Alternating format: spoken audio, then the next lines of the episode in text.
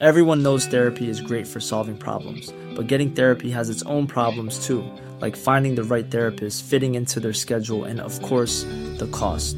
Well, BetterHelp can solve those problems. It's totally online and built around your schedule. It's surprisingly affordable too. Connect with a credentialed therapist by phone, video, or online chat, all from the comfort of your home. Visit betterhelp.com to learn more and save 10% on your first month. That's BetterHelp, H E L P. I'm Sandra, and I'm just the professional your small business was looking for. But you didn't hire me because you didn't use LinkedIn jobs. LinkedIn has professionals you can't find anywhere else, including those who aren't actively looking for a new job but might be open to the perfect role, like me. In a given month, over 70% of LinkedIn users don't visit other leading job sites. So if you're not looking on LinkedIn, you'll miss out on great candidates like Sandra. Start hiring professionals like a professional. Post your free job on linkedin.com/people today.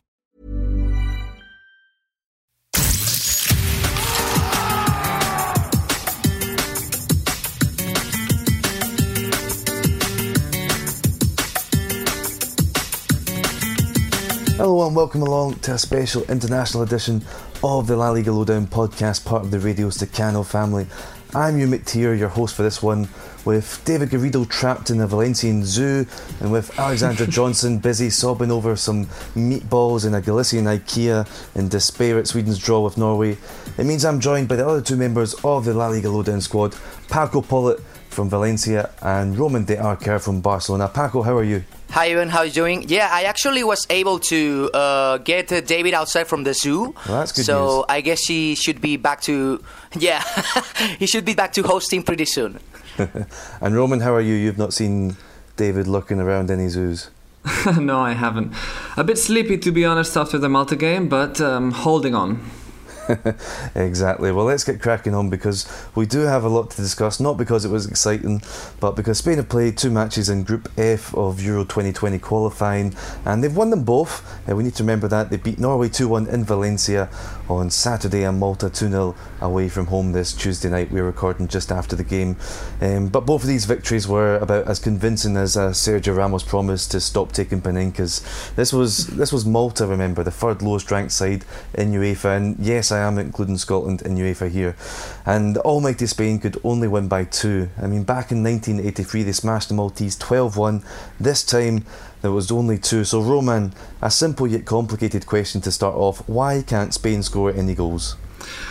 Well, it's, it's really a tough question. I, when I was watching the game uh, against Malta, it reminded me of, of um, Spain in the World Cup, where they had lots of possession, passing um, horizontally, but they were never capable of getting close enough to the area. I mean, they had a few shots, they had a, some, good opportunities, but there's it's it's a internal problem which has been there for a while and it's really it's hard to solve for Luis Enrique it's hard to solve for all the coaches who are who have been there lately and and to be honest I can't give you a, um, a specific answer right now it's it's something really complicated where where the strikers have to prove their worth and like step up Yeah, and with, with 84% possession that only turned into two goals, I, I agree with you. I think it was a lot similar to the, the Russia game at the World Cup, and we saw against Norway um, giving away a penalty that almost almost uh, cost Spain.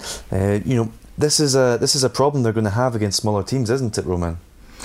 Yeah, exactly. I mean, it, it, when when teams are, are capable of defending and close themselves really really close to their area, to their box, to their goalkeeper, it feels like Spain is incapable of, of deciphering or finding a way through those players. They have they're lacking this this I guess creativity. They have to move the ball quicker because if not, they just get into position and there's no way of finding any space.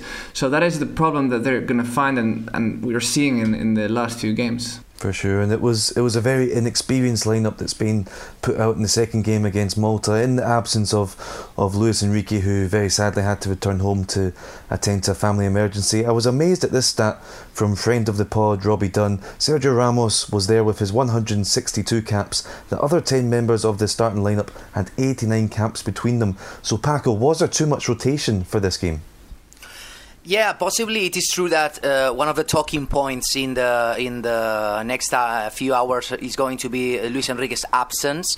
But uh, I believe that uh, the manager who was in charge of the team, who was his uh, assistant Robert Moreno, uh, really did what Luis Enrique had ordered uh, before he left for personal reasons.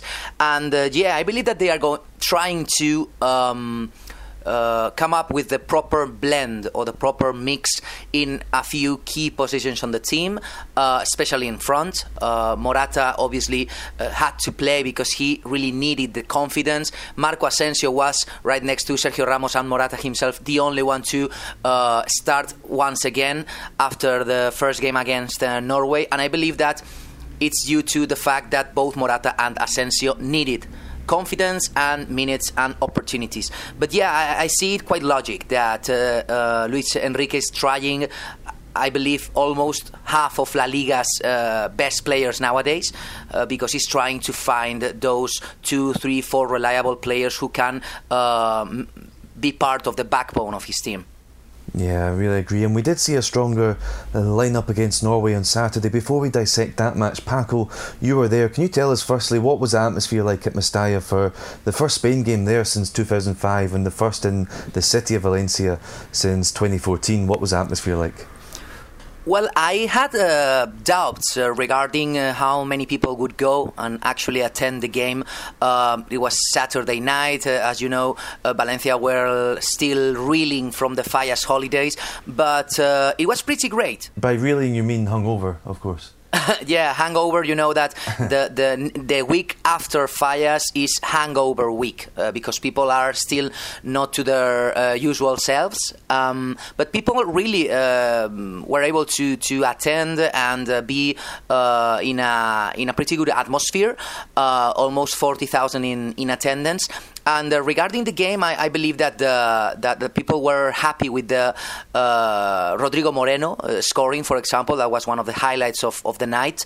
Uh, also, Dani Parejo playing a pretty great game uh, in the midfield with 75 minutes under his belt, where he proved that he is one of the most informed midfielders in, in La Liga. So overall, it was a, a great experience. And remember that the reason for the game being played at Mestalla was Valencia's centenary, uh, which uh, actually uh, 24 hours later had uh, another great uh, attendance in, in Mestalla with almost 40,000 uh, playing uh, or, or, watching, in this case, the Partido de las Leyendas, uh, the Legends game between Valencia's former glories, such as, you know, um, well, there were quite a few great ones. We saw Fernando Gomez, we saw Albelda Baraja playing against a, a, national team made of legends. And overall, the weekend was excellent for, for Valencianistas and also for Valencia football fans. Yeah, there was a really cool photo there of, of Canizares with the fireworks going up in the, the sky. And you're right, a, a, perfect weekend. And you mentioned it there, you touched on it, Rodrigo scoring a goal to give the home fans in Valencia something extra to, to cheer about. I'm going to ask you this, Paco. The hometown hero, Rodrigo, he scored in this game, he started in this game, but should he be the starting forward for Spain? Um, this is going to be a hot topic, okay? And I believe it's going to be a recurring one from uh, now on until maybe the, the next uh, summer 2020. Um, but I think nowadays Rodrigo is in a better form and in a better shape than, than Alvaro Morata. He might have scored twice against uh, Malta, a brace, but I think Rodrigo has uh, a better um, gelling with his teammates. He opens more spaces in the defense. He moves uh, more swiftly and, and has a better pace nowadays than Morata but I understand that also Luis Enrique is trying to get Morata engaged and and, and getting uh, that sense of being part of a team. So yeah, I think that Rodrigo should be a starter, and why not? He should be paired with Alvaro Morata because I believe that both of them are the best and the strongest pair of strikers nowadays. Yeah, and Roman, who do you think should be the the starting forward forward for Spain. Rodrigo, Diego Costa, Iago Aspas, uh, Morata maybe is, is the other option. I like I personally like Morata a lot, even if he missed about half a dozen headed chances over the course of this past week. And, and Luis Enrique does seem to like him too. He said the Norway match was his best one with Spain, uh, especially because of his hold up play. And we saw that that was all in play. That was a factor against Malta. So what do you think of Morata and who do you think should be the starter, Roman? Well, it's clearly not a coincidence that Morata has played the the two games uh, with Spain this week. So I mean, he's clearly the best option, and for me, he is a, a, really good option. I mean, he's a very physical player. He can use his body, but he's also technical. So that's something that Spain really looks in, in, in, a in a striker. He's probably the closest we have to maybe Diego Costa, but of course Costa is not at his best yet. He's come from an injury recently, and he's still finding his form. So I think Morata is a great option. Or, although players like Rodrigo, like um, Aspas, they're, they're, great strikers, but the feeling is that they're maybe playing better with their club, and when it comes to playing with the national team, they're they're missing that extra punch they usually provide in their own, own team. So at the moment, I think Morata is probably the best choice for now. And moving away from the, the centre forward topic, um, Paco, I'll ask you this: What do you think was the was the strongest uh, position group for Spain over these matches? Was it the fullbacks, the the midfield, or, or was it the forwards? Um, having the chance of watching the game live, you see those little details that usually you miss when watching the game uh, on TV. And I really liked the way um, both Dani Parejo and Sergio Busquets blended together because they obviously never play together. One belongs to Barca, another one plays for Valencia, but they had that chemistry, and and frankly, they seemed that they had been playing together forever. And I really liked the way the midfield played against uh, Norway, even though it is true that the Norwegians, and it was very surprising in my opinion, uh, they pressed very hard and they ran a lot. They, they had a very uh, important physical endurance throughout the game, and that's why they, they, they put Spain into trouble in the second half. But I think that the midfield was a highlight in, in, in the game against uh, Norway, and I believe that a strong Spanish national side n- needs to have um, as their uh, main focus their midfield because in 2008 that was the, the, the, keystone of the whole team. Obviously, you had excellent strikers like uh, Fernando Torres, David Villa, but uh, the magic really happened in, in the in the boiler room. You know, sala de máquinas, where the, the, the brains are, are working. And I think that uh, Luis Enrique should focus his energies in making a strong midfield who is able to. Um, defend and and be physically strong, but also have that intelligence, uh, creativity, and, and, generate chances, clear chances for the forwards to, to score. Yeah, I've got to agree with that about the, the midfield. I think any Spain team that's going to have success will be built from the middle. But we have to remember all these Spain teams that won trophies had great centre back partnerships. Uh, it was Ramos, Puyol, Piqué. Uh, these guys always uh, combined together. Right now we've got Sergio Ramos but who partners him? Inigo Martinez did so against Norway and gave away a silly penalty. Mario Hermoso, uh, he played against uh, uh, Malta, but he's had you know he's had busier siestas in this game. He couldn't really prove himself. There was nothing to do. So there's no obvious centre back option, is there, Roman? No, there there actually isn't a good um, or a great option as there was before with Piqué and Sergio Ramos. I mean, those two were top quality center backs, and now we're having um, troubles to find a substitution for a substitute for Piqué. Of course, I mean Spain has lots of good center backs or very good center backs, but not top quality. So then, of course, Hermoso, Inigo Martinez, Sergio Gomez, they're good center backs with their teams at their level, but of course, when it comes to playing to, with a national team, you're expected a lot, and it's really hard to find that level of quality in Spanish centre back. So I mean, it's it's going to be tough to find who is the right one. I mean, Hermoso was pretty good today, but of course he barely had any any job against a team like Malta. And Norway was tougher. Inigo, as you mentioned, gave away a penalty. He could have been better, but I mean, it's going to be really hard for Luis Enrique to find somebody else to to join Sergio Ramos. Yeah, and then Sergio Ramos, of course, getting the, the penalty, Panenka, um, scoring for a fifth Spain game in a row, which is quite incredible for for centre back. And Paco, I'm going to ask you this because you were in the stadium. I'm sure this this passed through your mind as he was about to take that penalty. If you're a goalkeeper going up against Sergio Ramos about to take a spot kick, and you know it might be a Panenka, what on earth do you do? We we actually called it in the stands. Um, you thought it was going to be. uh, uh, D- David Garrido was right next to me, and we were talking about the, the, the penalty. We had fans surrounding us, and we were talking in a whole row of seats. He's going to totally take it Panenka style, and he did it. So. Um, he's becoming predictable in that sense. So if I was a, a, a, goalkeeper, a top quality goalkeeper, I would surely stand my ground and not uh, try uh, stopping it on one side or the other uh, because he eventually is going to, to miss. And once uh, Ramos misses one Panenka style penalty, uh, criticism is going to be so big. that Yeah, yeah. Uh, he w- won't have that much uh, will of trying uh, that again. So I would surely try to stop it by standing completely still, frozen, and simply uh, waiting for the ball to come into my arms. Yeah, I'm sure the, the goalkeeper must have must have thought that. He must have done his homework. Must have thought that. I don't know. Maybe if he stands still and Ramos puts it in the corner, he looks silly to everyone back in Norway who hasn't seen Ramos do this every couple of weeks in La Liga. I don't know. It's a it's a it's a game of chess that every time Ramos steps up, and I, I for one love it. Um, but that's all we've got for this first half of this podcast. But stay tuned because after this, we're going to talk some more Spain. Also look at under 21s at Catalonia and at the return of La Liga.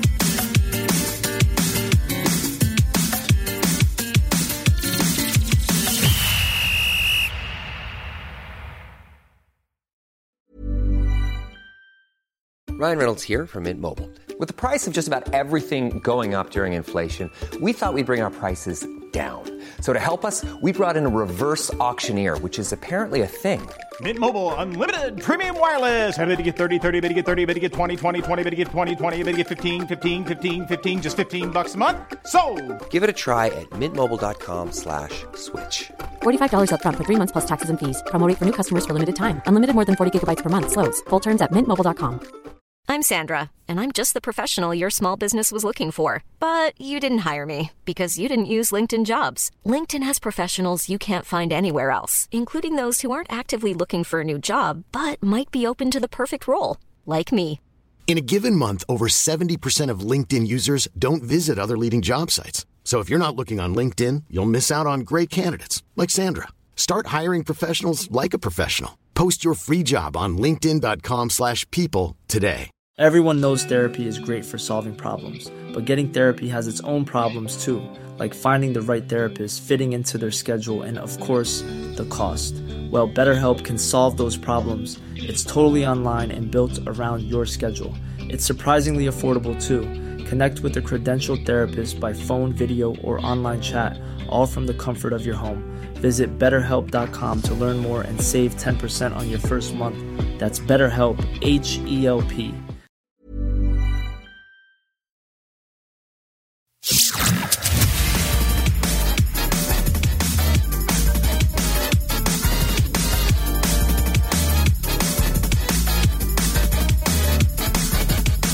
Welcome back to the second half of this International Week special. It wasn't just Spain who were playing this week, as we also had a match involving the Catalan national team. Now, Roman, how does the Catalan national team work? Is it a national team? Uh, does the fact that they didn't have to buy their shirts from Decathlon Sports Store like Venezuela make them more of a national team? How how does it work? You're there in Barcelona. Can you tell me a bit about the history of this team? Well, I mean, Catalonia wants to be, of course, a national team at the level of Spain, at the level of uh, France. and- Yeah, I, I heard that somewhere. yeah, of course, but but but it's it's not easy. I mean, uh, it's it's a political thing which is very complicated to explain, of course. But I mean, every once and then, when they have the opportunity, they try and play a game, and this time it was against Venezuela. And I mean, Catalonia have a pretty good team. I mean, we saw lots of good players uh, on the field, but it has to be said that lots of players couldn't go to the game because, of course, their clubs didn't want them um, risking their themselves getting injured or whatever before such such um, important games, fighting for for for them for not going down into Segunda División. Like t- players from Huesca, like Enrique Gallego, from Villarreal, like Gerard Moreno, from um, Valladolid, like Rubén Alcaraz, or even Alex Moreno from from Rayo Vallecano. I mean, all these players could have been in the national squad. They would have made an even more powerful Catalunya team, but unfortunately, they weren't allowed to go. Although, I guess it was a good decision because, for example, Juanpi he played with Venezuela and he got injured. Although it seems it won't be too bad at the end. He was he was actually crying on the field. He was quite worried. So that was something to take into account. And I mean, during the game, um, Catalonia were pretty good. So were Venezuela. I think it was a very equal game, especially in the first half. But then in the second half, it was much more entertaining. The goals came for sure. And the player, a young talent from um, Barca's youth team, Riqui Puig, 19 years old.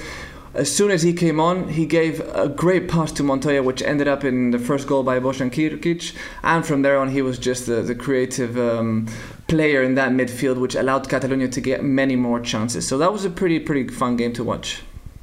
Yeah, I always find it interesting when whenever Catalonia play and and when the Basque Country play, and it always brings up the debates of which of the, the 17 autonomous communities has the, the best team. And I'm sure if you made a an Andalusia or Valencian community or Madrid team, they'd all be they'd all be very good. It's um, yeah, it's always interesting to see and have these debates when these matches come around. And going back to the, the Spain, the official Spain national team, we had a couple of friendlies for the under 21s. They beat Romania 1 0 and Austria 3 0. So, Paco, how do you rate their chances ahead of the European Championships this summer? Is this current under 21 side better than the 2017 team of Kepa, Saul, and Asensio? Well, it is true that there's plenty of talent in this under 21 squad. Um, obviously, as a, as a Valencia uh, reporter, I have to talk about Carlos Soler, but also, uh, for example, Borja Mayoral, uh, who is uh, playing for Levante this season on loan. And I think they have a very good team, um, not only because of the the two wins this, this week, but also because if you compare uh, man by man uh, the starting 11 uh, for Spain with, for example, other superpowers around Europe, I think that maybe France and uh, England uh, can be equally unstoppable. But nowadays, I think uh, Spain are top favorites or one of the top favorites for that European Championships next summer um, because the quality is there, but also the team is learning to defend uh, very well. Very well. I, I, saw the other day the, their game against uh, Austria, uh, a 3 0 win, and they showed uh, unbeknownst proficiency uh, when defending. So I think that they're going to be a very tough team to defeat next summer in that European Championships.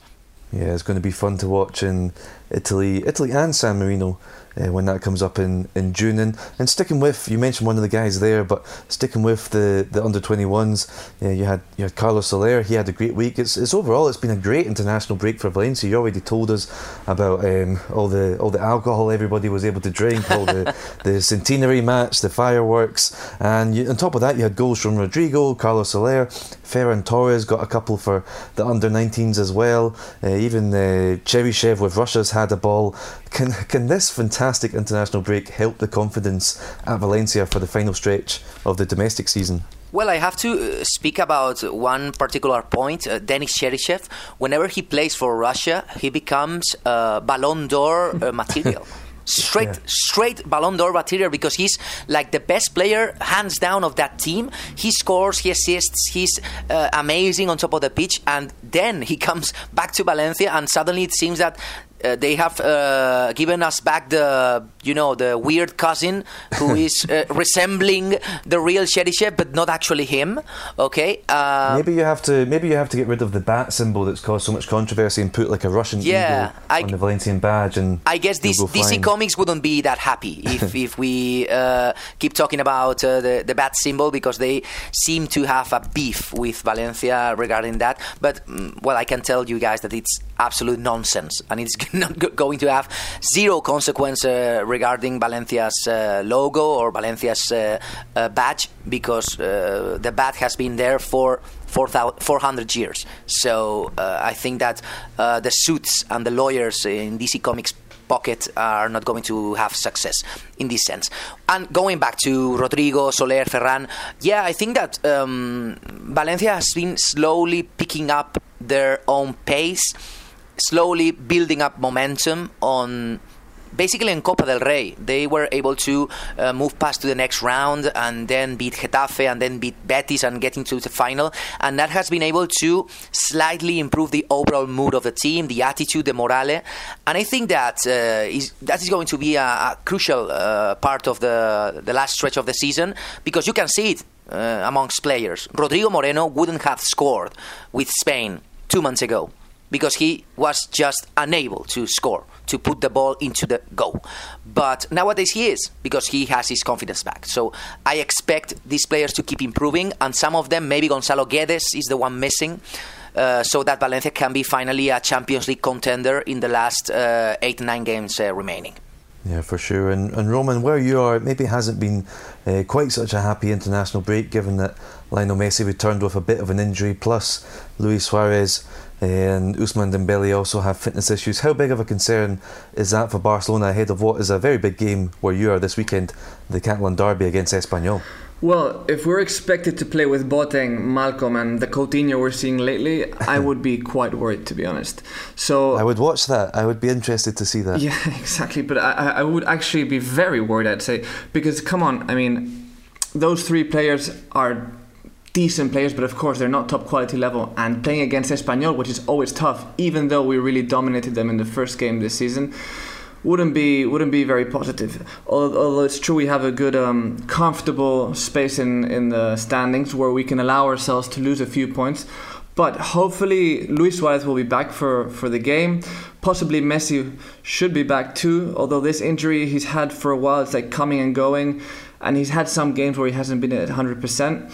But hopefully he'll get past that as soon as possible. And thankfully this happened during the, the break where they've had time to kind of recover a bit. And, and if it, this would have happened uh, during La Liga, it would have been a, an absolute disaster. So hopefully we'll have at least Suarez and Messi back for, for the game against Espanyol, and, and that will be decent enough, I think. Yeah, it's going to be a, an interesting one there at the Camp Nou on Saturday, quarter past four. Uh, La Liga, of course, back this weekend. It all kicks off on Friday night with Girona against Athletic Club. I'm going to ask you before we go what of the fixtures this weekend are standing out the most for you? What do you think is the most interesting and why? Paco, can you tell us first? Well, um, obviously, the Partidazo prediction choice this week is uh, Sevilla Valencia because it's been an awesome week for Valencianistas. In fact, uh, it's literally awesome. You know, from Monday to Sunday, uh, Monday 18th to Sunday 24th, it was perfect no uh, beefs, no struggles, no disappointments, just pure bliss watching how Valencia celebrated their centenary. And yeah, after a perfect week, people expect the best from the, their lads. So I think that visiting Sanchez Pizjuan after um, the the new change in the in the bench and seeing uh, Pablo Machin sacked and uh, having now Monchi back at the helm of the sports direction and watching this is super old school you know uh, Caparrós in, on the bench. Uh, Valencia need to go back to the roots need that attitude from the 2004 uh, days, and they need to win that game. If they really want to show everyone that they want to be Champions League contenders, they need to uh, perform properly uh, in hostile territory, and they need a win, which would be huge for them at uh, Sanchez Pizjuan. Yeah, that's all makes sense. It's going to be an interesting one, and of course, yeah, as you mentioned, party Partidazo predictions are our weekly uh, segment where we try to guess the correct results. Uh, I say we, mostly Paco guesses the correct results. That'll be coming out later in the week, so stay tuned for that on our Twitter account at La Liga Lowdown. Roman, which La Liga match are you most looking forward to? You are allowed to say the Catalan derby, but you have to justify it if you do. Okay, then I won't say it. I, I think um, there's also really other good games, such as the Celta Villarreal. They're both mm fighting for survival. Villarreal is a bit on top, still has a, a, small margin, but still a win from Celta would put them back in that um, really close to that relegation zone. So that could be a nice game to watch. And I'm also looking forward to the Madrid Huesca game to see how how Zidane evolves um, against the team, which is also like trying to pull off the great escape and, and maybe can get out of there. So it'll be a, a good game to watch. Yeah, for sure. And of course, we've got Getafe against Leganés as well. A Southern Madrid derby with Getafe trying to go for Champions League football, and Leganés still not completely safe. So that's going to be another one to watch out for. Basically, every game La Liga have have done us done as well coming back from this international break. Almost every game is a cracker, and we'll be covering it all, of course on La Liga Lowdown at our Twitter account. That's at La Liga Lowdown. You can find us there. As mentioned, the Partidazo predictions videos will be coming up, and we'll be telling you what's going on. And we'll be bringing you our podcast next week, back in the usual format, talking about La Liga. We hope you enjoyed this international break special edition. I want to thank both Paco and Roman for staying up, uh, pulling their eyes open after that quite boring Malta game to discuss it and tell us what's going on with Spain. Thank you guys for listening, and we'll speak to you next time.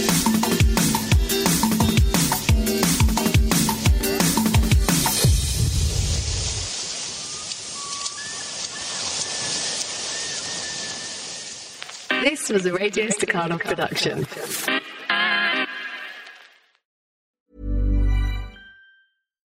Deserves the best, and there's no better place to shop for Mother's Day than Whole Foods Market. They're your destination for unbeatable savings, from premium gifts to show-stopping flowers and irresistible desserts. Start by saving 33% with Prime on all body care and candles. Then get a 15-stem bunch of tulips for just $9.99 each with Prime. Round out Mom's menu with festive rosé, irresistible berry chantilly cake, and more special treats. Come celebrate Mother's Day at Whole Foods Market.